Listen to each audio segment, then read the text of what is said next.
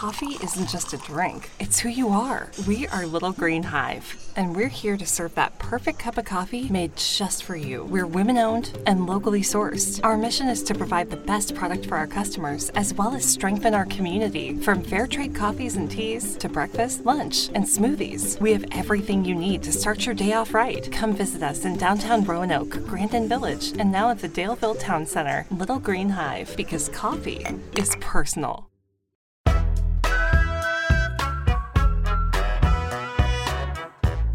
Hey, it's Leanna. Before we get to the episode, we want to take a second to thank you for listening. The fact that you chose this episode out of the millions of podcast episodes that are out there, that's pretty cool. We'd love it if you left us a review, subscribed, shared us with a friend, and if there's something you want to see us talk about on Hometown Stories, just let us know. Send an email to hometown stories at w d b j seven dot com.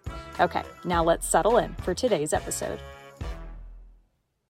Encircled in the Blue Ridge Mountains, sandwiched between highways and crisscrossed with railroad tracks, you'll find Clifton Forge.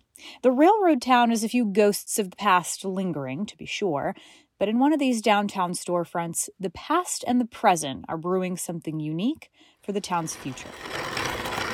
Cafe Museo is one of the new kids on the block here, but the work to bring it to life goes back centuries. Is it fair to say that it became an obsession? Oh, I suppose. I mean, anyone that's going to have over three hundred coffee grinders in their house needs to have some degree of obsession about them. In this episode of Hometown Stories, a personal tour of the only coffee grinder museum this side of the globe.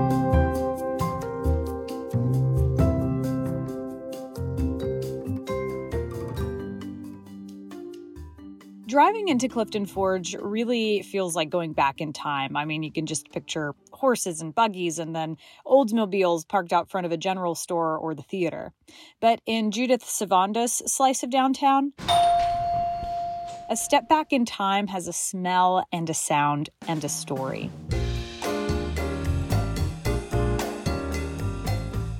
Judith wears glasses with thick, bright red rims, and she greets us with a smile at the door. Now, Judith is my kind of person because on this rainy Sunday afternoon, she wastes no time in putting the business of the interview second and a cup of coffee first. A lot of choices on the coffee. Cafe Museo is both a cafe and a museum. While a small bar on the back left of the shop is where you'll put in your order, the front of the store is packed with nothing but coffee grinders, dozens of them, each with a history Judith knows intimately. But yeah, sorry, first, coffee. We can just do coffee. I can do an espresso. There's all the machine does that all whatever, so I don't even have to be not qualified. Uh, flat you? White, we do. Oh, I do love a flat white. Flat white, I do flat white for you, Leanna. Judith sets down a mug, presses a few buttons, and the chrome machine on the counter gets to work. Computerized machinery, so it uh, does all of the measuring. Um, I can preset it, but uh, once we do that, it's it's got the. Um, the recipe down, so it'll produce the coffee or a flat white, latte, cappuccino, espresso. So you have the oldest of the old and the newest of the new. Yes, yes, in a, in a way I do. Um, the grinders uh, date back to sixteen eighty, and um, I've got them right up to the nineteen sixties. Some of the grinders are hung on the wall. Some are stacked in cubbies, many are in glass cases, and there's ample seating. So here's your flat white. Oh, very smooth. Mm-hmm. That's really good. Once the coffee is ready... Should we sit here since it's nice and cozy? We settle into a corner of the cafe while the rain continues to lightly drizzle outside. And then we start at the beginning. How, how long have you been a coffee drinker? I had my first cup of coffee when I was eight. Eight? Eight, yes. We were traveling cross-country, uh, the family station wagon, and my uh, dad didn't have air conditioning in the car, so we drove the desert, the Mojave Desert, at night.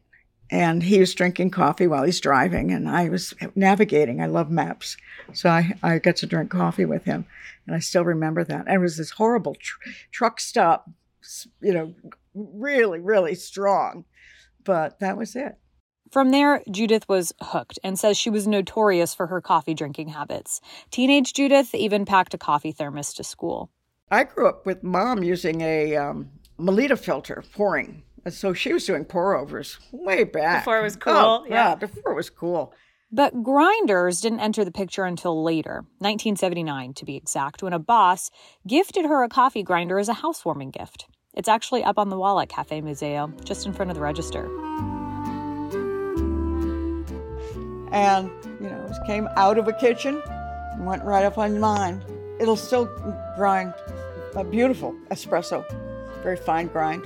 It's a design that dates back to the eighteen nineties. This one up here is about eighteen ninety. These were made in uh, France, nineteen forty-five to nineteen sixty, or sixty-one, by Peugeot. Now, I only have six of them, and there are ten in the series, so I still I do need to shop, but they represent the provinces of France, and after the war, they very proudly put this collection together. Peugeot made bicycles, automobiles, um, yes, yeah. and coffee grinders. They still make probably the best pepper grinders. And they still make coffee grinders, but only one style. they, they used to have a variety, but they really only make this style here still. And it's um, it's pricey, but it's it's a little beauty.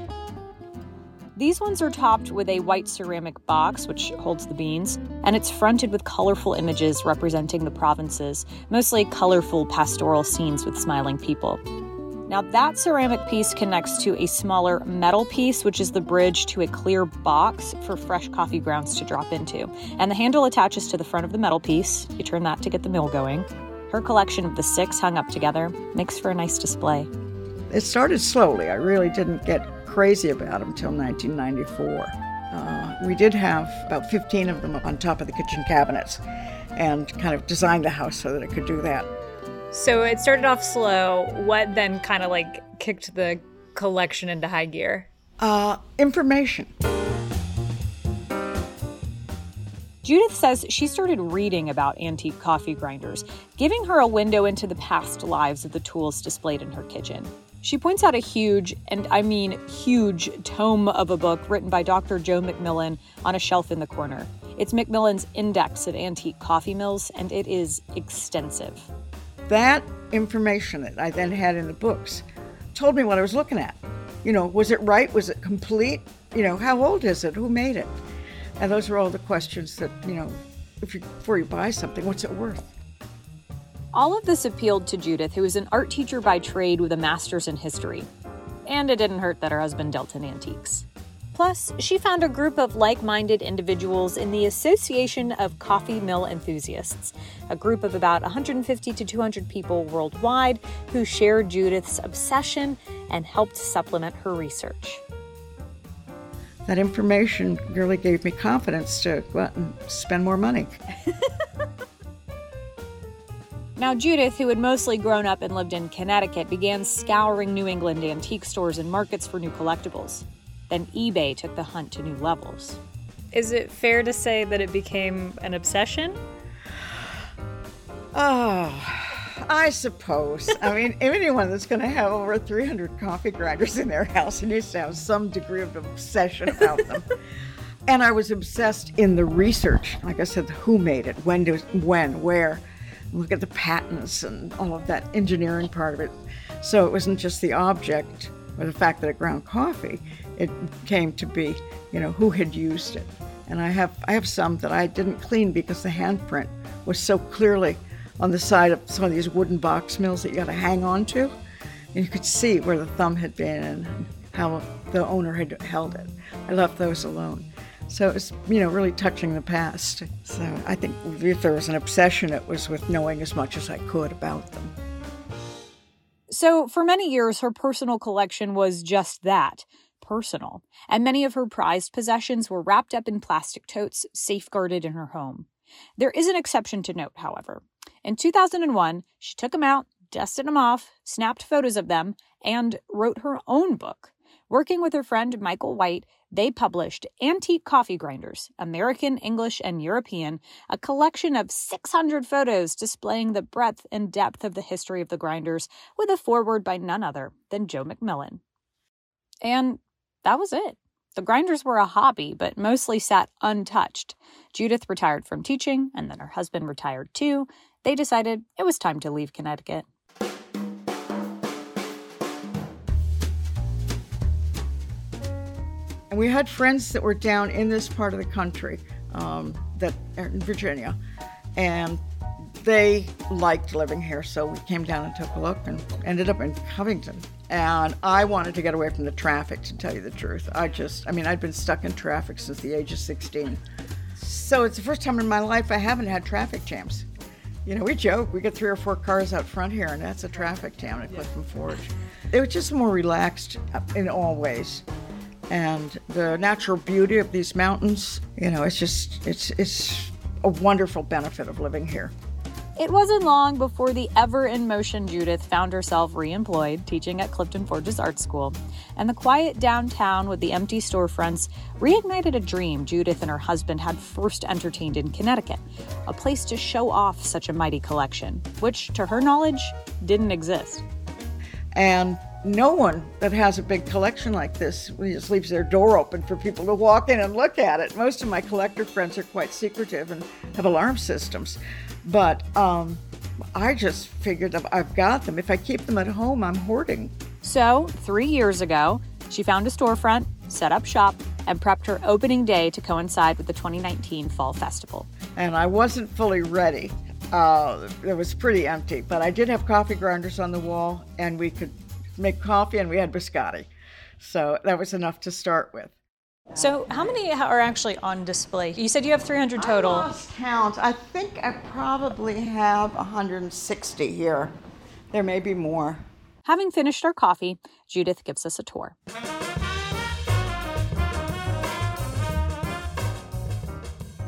Um, the oldest of them are generally on this side, and um, then I worked my way around. And this wall represents up to about eighteen sixty.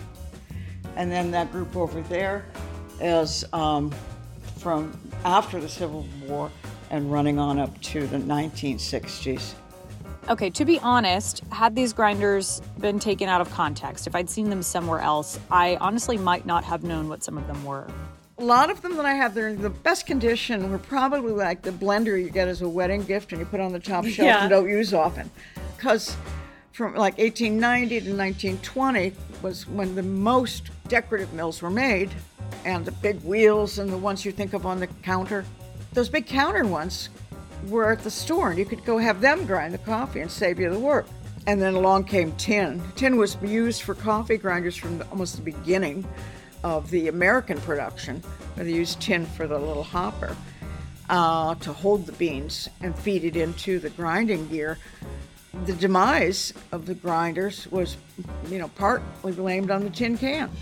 Really? Yeah. So, you know, as people could buy ground coffee in a tin can, or they had the choice of having it ground at the store and into a bag, which I remember from my childhood. That's what people wanted, was to save the work. They don't want to do that extra step at home. Now people are buying grinders and wanting it for the freshness that they get for the coffee. Um, yeah, the tin is uh, a kind of a link through the whole story. On the end with the older varieties, you'll see a few mortar and pestle styles, but the collection is so varied and it comes from all over the world. What's the um, oldest one that you have? The oldest one is here. She points to a piece that has a wide but short wooden board. At the end is a wooden box with a little drawer, and on top of it is a small bowl-shaped piece of metal with a handle protruding from the center. This is the Turkish mill. And it was found in Vienna. They generally call a sitz mill. You throw your leg over that to hold it down on a bench and um, turn the, the handle, and then the coffee would be dropped in here. This would be used horizontally on a bench. But the the hopper on this is hammered rather than spun or, or you know, other ways of forming metal. You take cut and roll it around. This one's actually hammered from a single piece, and highly decorative. Judith says some of the very first grinders were being produced in the Middle East in a variety of different ways. She holds up a thin, golden, cylindrical mill that comes apart in several pieces. They do come apart so that you can have them in your saddlebags. And the Bedouin, you know, or anyone that was mobile would take it with them. Handle goes inside. So this, this is, I mean, it looks like a pepper mill. Everyone thinks these are pepper mills, and they would probably function as such. And it's it's carved, and I don't know how many miles it has on it, but the metal is worn in here from contact with the wood. So um, it's it's been used quite a bit. So that's one that's uh, kind of exotic. From the Middle East, coffee and its preparation methods eventually made its way over to Europe. In Vienna, they started, they're using Turkish mills, you know, because the, that's who had left them behind when the Ottomans gave up on taking Vienna. And they left behind the beans and the whole coffee culture and Armenian soldiers that they'd conscripted, um, and the equipment and the green beans. So it was like the beginning of, of coffee in Vienna. And we know, you know, they were the ones that first put milk in it. Um, dates back to the sixteen eighties. Coffee was in London in sixteen fifty. In Italy, Amsterdam, other cities at about the same time. And we've all just found different ways to break the bean, do the same thing. That's all these machines do. And uh, finding better ways to make it to match our method of brewing. Would a typical family have a coffee grinder, or was this something more for the upper classes? No, most everyone would have access to coffee, and there was enough of it around that it would be perhaps enjoyed at a coffee shop rather than at home. It would be for the men of the family rather than the women. Early on, there was an um, uprising of the women saying that they didn't want to have coffee. They wanted the coffee houses in Europe banned, because the men were spending too much time there. And a lot of them also served spirits. So they, and the women were not allowed. So when um, later, the way to solve that was women were allowed. Um, but it was a good, good bit after. The early coffee houses, strictly for men.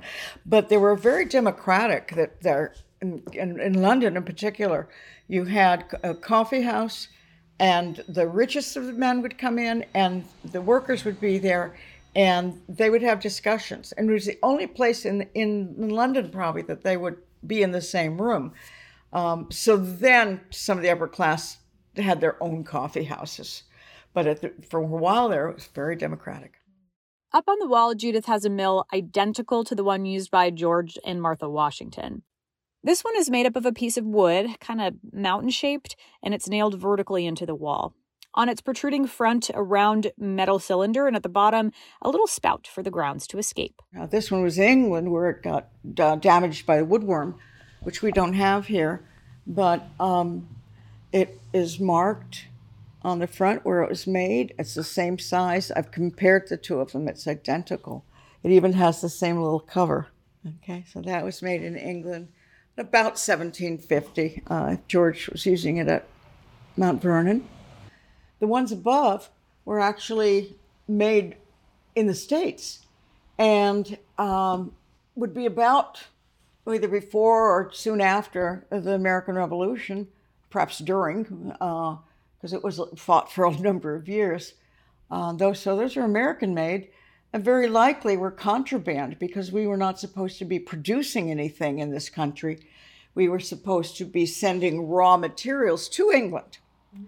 And the blacksmiths here said, oh, heck, I can make that. So in New England, um, those were produced. And the, the blacksmith art is just, to me, it's amazing. So from these sort of more basic-looking grinders, the collection shifts to the late eighteen hundreds, where personalization, style, and color became just as important as function. And these ones fall into that category of would not have known what this was unless someone told me. I honestly might have thought they were like little mini spinning wheels for wool. They're really pretty. In the center, a tall, mostly cylindrical piece with a drawer at the bottom for the grounds, and then on either side, two wheels and a handle protruding from one. This would be the size you'd have in a market. You'd go into the store and get a ground. You'd have that. That's a counter mill. Uh, the one in, in front of it there is too. This is a size that might be in an inn or a hotel, a little fancier. This is an early, like eighteen seventy. Uh, it's eighteen ninety-eight, And the way you can tell it by the decal, the piece of hardware, the nut and bolt, that's how we date these. Is there, is this design or function or both to have like the two? To do wheels? Yeah. The wheel was for momentum. Having two didn't really make a difference. I think that was more for, for a, a, the eye appeal, that it was symmetrical. Um, and it gave them an opportunity to come up with a variety of designs. And this is one that's early, but really, and they're very fragile, very thin, made by, I'll have to look and see, who made that one? Oh, I'm getting old. These ones are rather colorful, and Judith has restored some herself. I feel like I have seen these double-wheeled ones and not known what they were. Probably in some movie. We have a little game we play watching T V or movie, old movies, and ah, there's a grinder. Um, and then we'll share pictures from old movies in our, our newsletter. And I mean, it's silly, but we have. We've seen them, and taken, it's just been a, something that the, the movie makers put in there and just makes it look like an old kitchen, and the cowboy story goes on. But um, no, it's a part of the, of the set. I'm sure now we'll be seeing them. Uh, I'm gonna. See, that's what happened to me. Careful. Now you'll see it. I got see that it. first one, and then I got became aware of them, and I went from there. I did ask Judith if she has a favorite, and she thinks on it a while. When you have three hundred total, that's a really big ask. So after showing me a few more, she goes back to the section with the oldest mills. I, I think I do have a favorite because I, I have the story. She points to one in a glass case, and at first, I don't notice anything particularly striking about it. Then Judith tells me a story.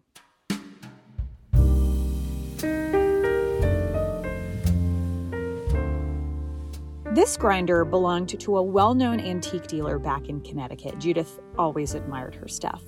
As the dealer was getting ready to retire, she started clearing out her collection, bringing things from home to sell, including this grinder, which had been on her mantle for thirty years. It's a wooden German box mill, but it is far more ornate and a lot heavier than the typical grinder of the era. It has decoration on the back part, the shaped metal. It has hearts. It's got a, what looks like a pig snout here. It's oh, an animal. Yeah. And it has initials on it, but there's two sets of initials. But they're in a place such that it wouldn't be the maker. So I, I wondered about it, and I was told that in setting up household, a new couple needed a coffee grinder. And so it was like the wedding gift. So this one was specially made, and when it was new, it was silver. And I'd say it probably weighs ten pounds. There's a lot of iron on that one. Yeah. Does it make you think about, like, this was something that people would probably use in their everyday lives? I mean, do you just yeah. kind of think about, like, imagine it being in people's households? And, I mean, yeah. you mentioned the fingerprints, yeah. like, just the yeah. life, the yeah. life in it, I guess. I know, that's it. And it's like, who were they? You know, did a parent commission it for them? You know, and with great, you know, thought and love. And, uh, you know, whoever made it really went out of his way to make it to last and to make it beautiful. So it's...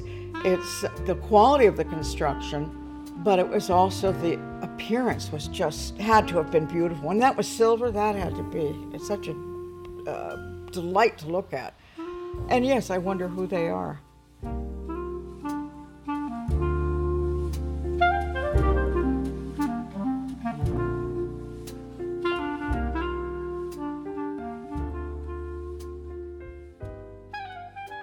On the other side of the store are the more modern ones, including the grinder that kicked off her entire collection.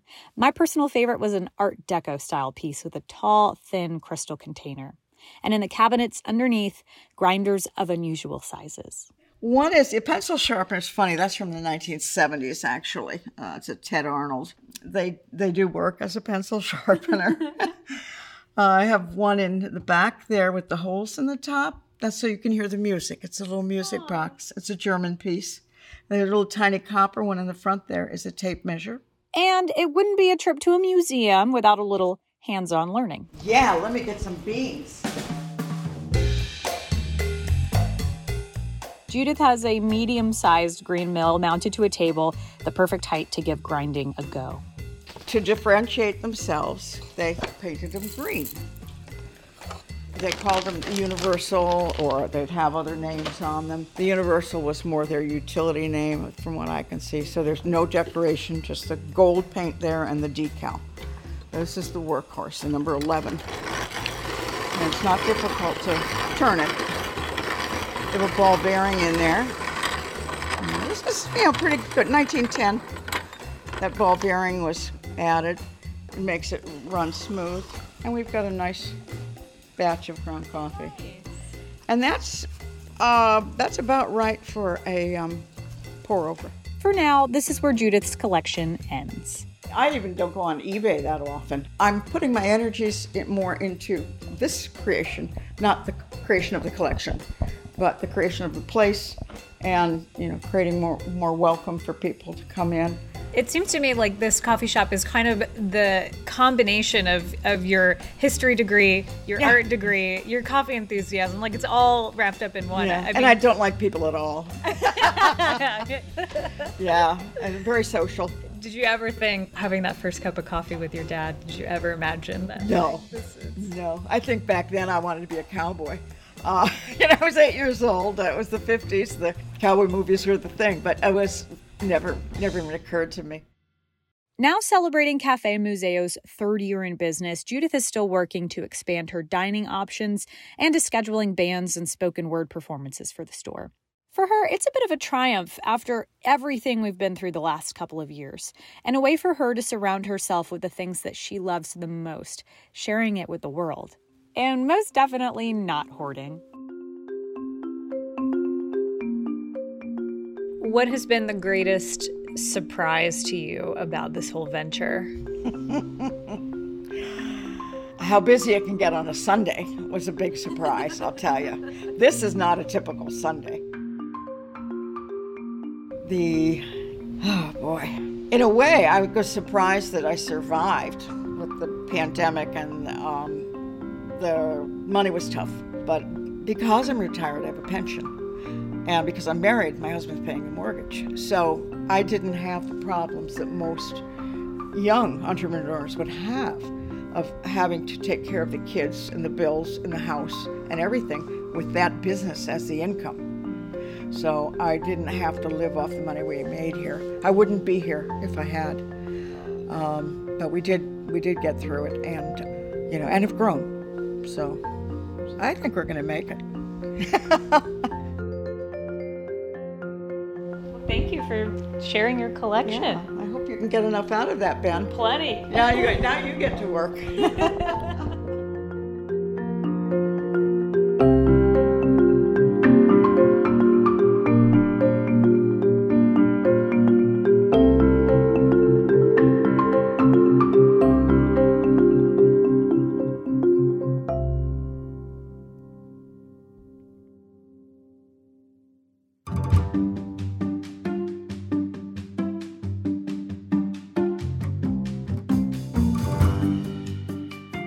Hometown Stories is a production of W D B J seven in Roanoke, Virginia. This episode was produced by me, Leanna Scaccetti, and edited by Ben Roquelme. We'll see you next time. Hometown Stories is sponsored by Little Green Hive, because coffee is personal. Locations in downtown Roanoke, Daleville, and Grandin.